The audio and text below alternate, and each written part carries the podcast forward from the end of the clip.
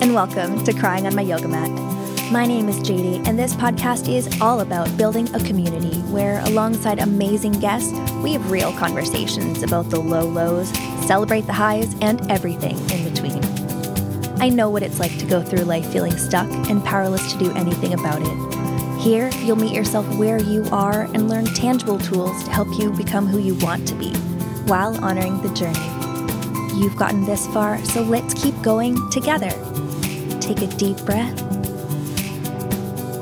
and let's go.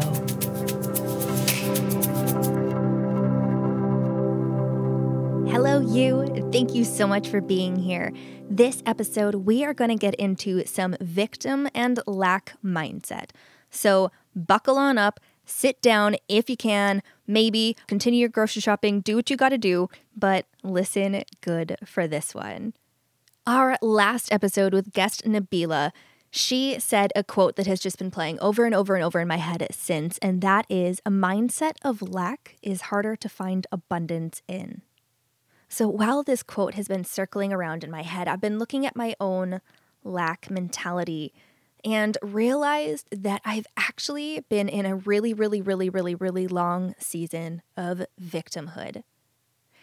Okay, let's back it up a bit. JD, what even counts as victim mindset? What counts as lack mindset? Lack mindset, we can call it a different thing and we can call it scarcity mindset. So, for that specific section, which we'll get into in a later episode a lot deeper because there's so much to unpack there, but lack and scarcity is just looking at what you already have and not looking at things in a way that they can be replenished. So for me, my lack mentality really kicks in around food. Something that I'm really working on is being able to share my food because food can be purchased again. More potato chips can be bought, and it's okay if my partner eats some of the ones that I have that are special for me. It's okay, we can get more. So I get really stuck in old mindsets of, oh, there is only a finite amount of resources and I need to be a miser with them. Now, victim mentality. Taking a deep breath there. Usually, we hear victim mentality talked about as kind of diagnosing other people with it or just learning about it as a topic. But here, on Crying on My Yoga Mat with JD, you know that we are all going through things together. So, this episode is going to be largely with examples from my own personal experience. So, I hope you already know that I think of us as friends. Even if this is the first episode you're listening to, too late. You're already my friend. Hello. So, whatever your beverage of choice is, I've got my hot cup of tea. You might have some chai, an iced coffee. You might have an espresso. I don't know what you got in your cup, but get ready to sip on it because this is a tricky topic. This is something I am still very much in. And I needed to call myself out and in on this recently. So, as your friend, I'm also calling you in and maybe calling you out a little bit, but with so, so, so, so much love and grace. So, take a sip of your beverage, Take a deep breath. And let's talk more about victim mentality. Victim mentality is intensely hard to see while we're in it. You'll remember I just said that I'm realizing that I have been in a very, very long, like when I say very long, I mean like lifelong, with brief periods of not being in, state of victimhood what it looks like for me is feeling that that I'm the one that things are going wrong for. It's seeing that I'm not being blessed in abundance in the way that other people are. It's being in a situation and feeling like I'm the only one that got the raw end of the deal. That all sounds really natural, right? Because it is.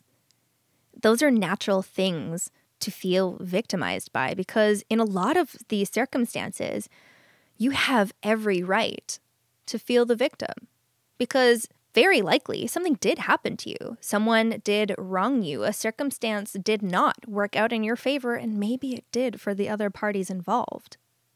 The tricky bit of victimhood is when we stay there.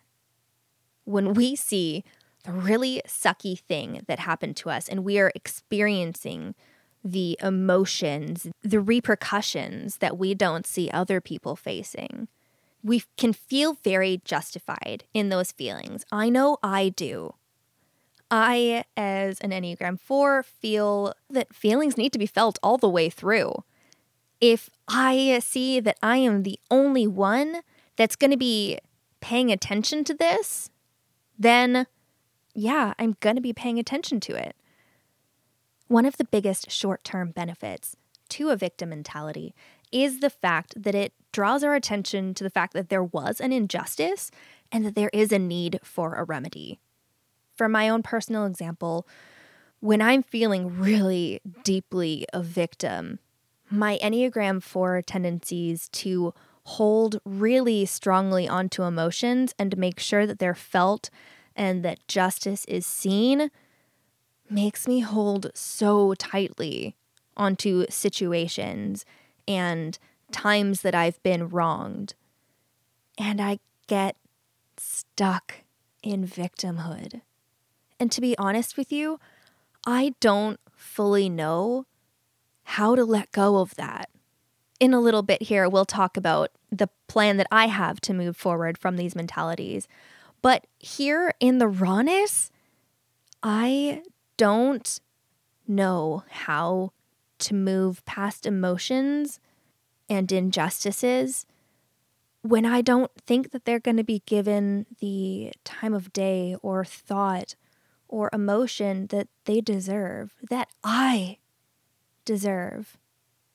So many of these times, these situations in which we feel like a victim, it really feels like a personal attack, hey? it seems as though the perpetrator is saying to our face that we don't matter, that the experience that we are having isn't worthy or valid, that we aren't. And sometimes I remain there too long.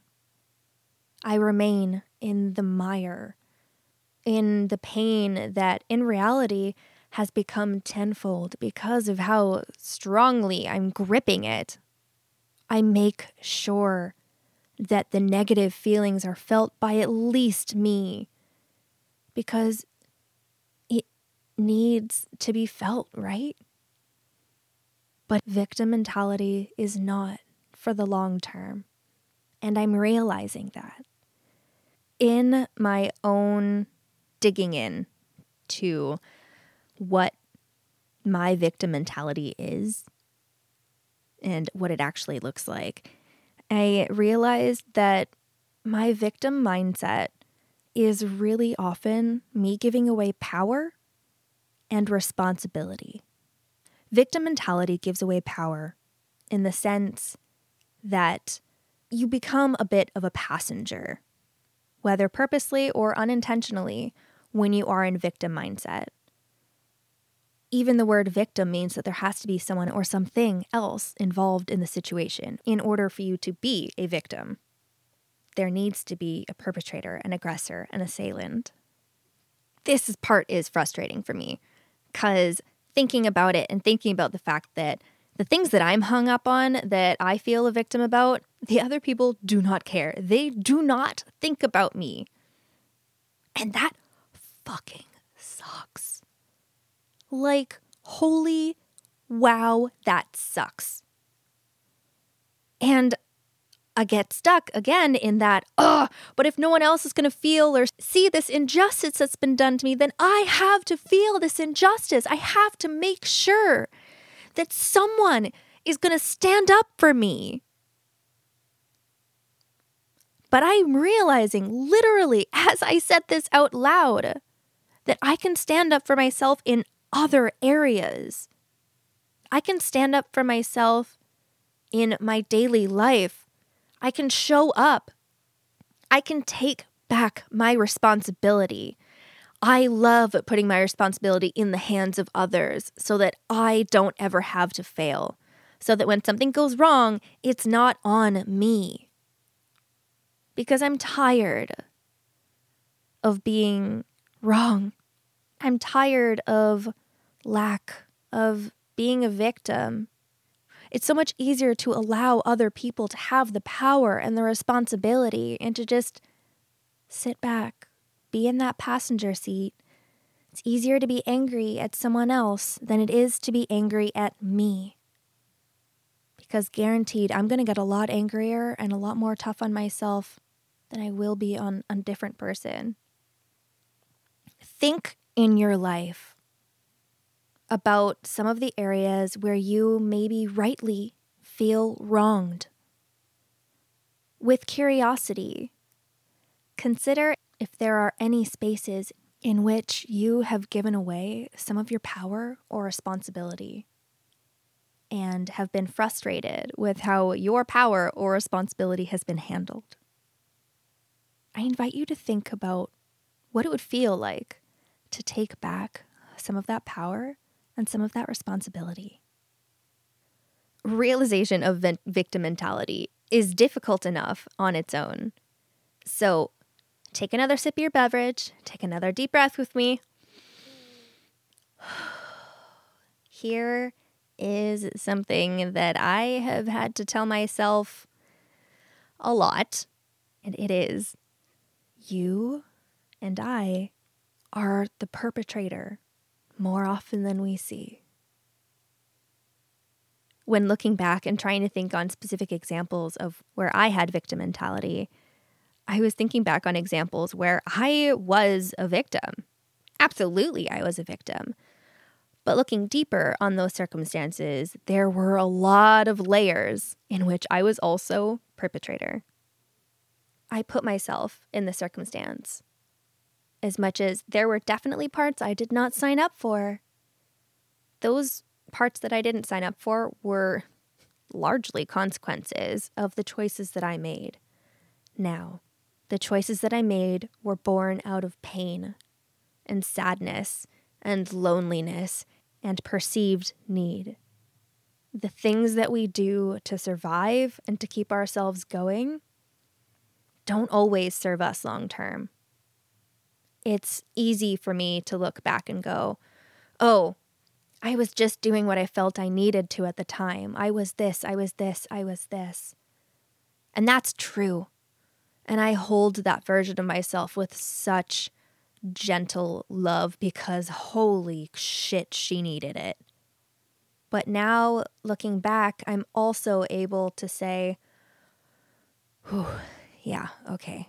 So I made this choice that led to this.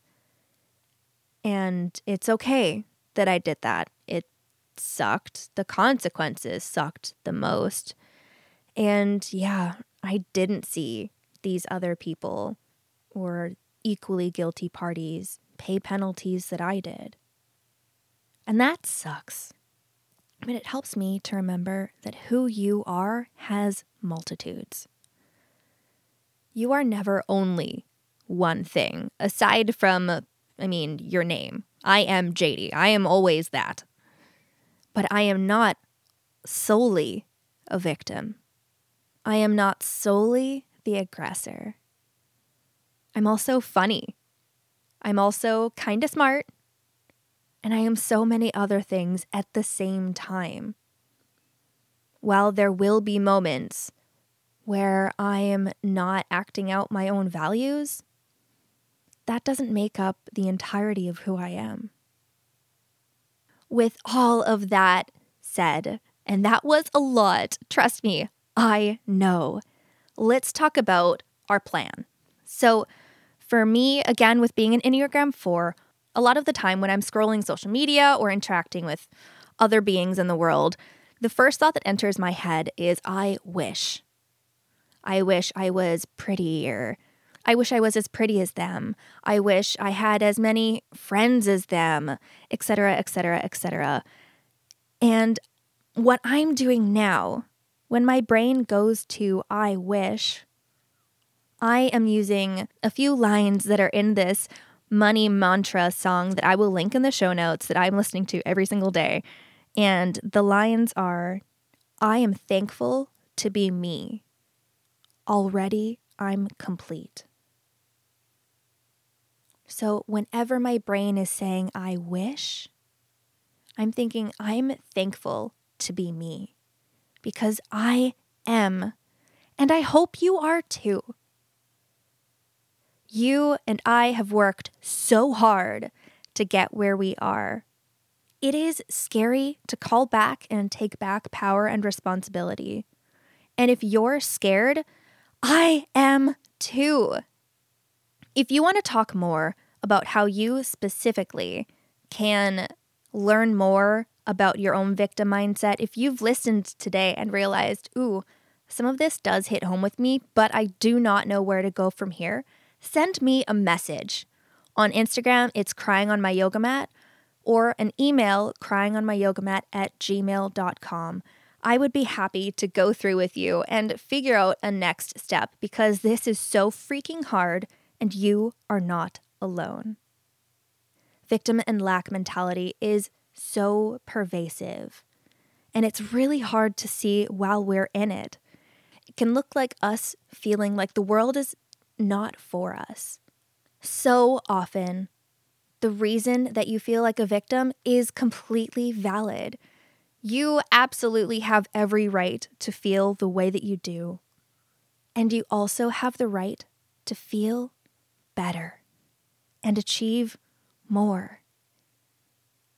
We are in this together. Thank you so much for being on this journey with me. I am so grateful to you, and I hope to hear from you soon. Talk to you next week. Thank you so much for listening. If you enjoyed this episode, please share it on social media. You can tag me on Instagram at crying on my yoga mat so I can see what you're learning and loving about the show. Until next time.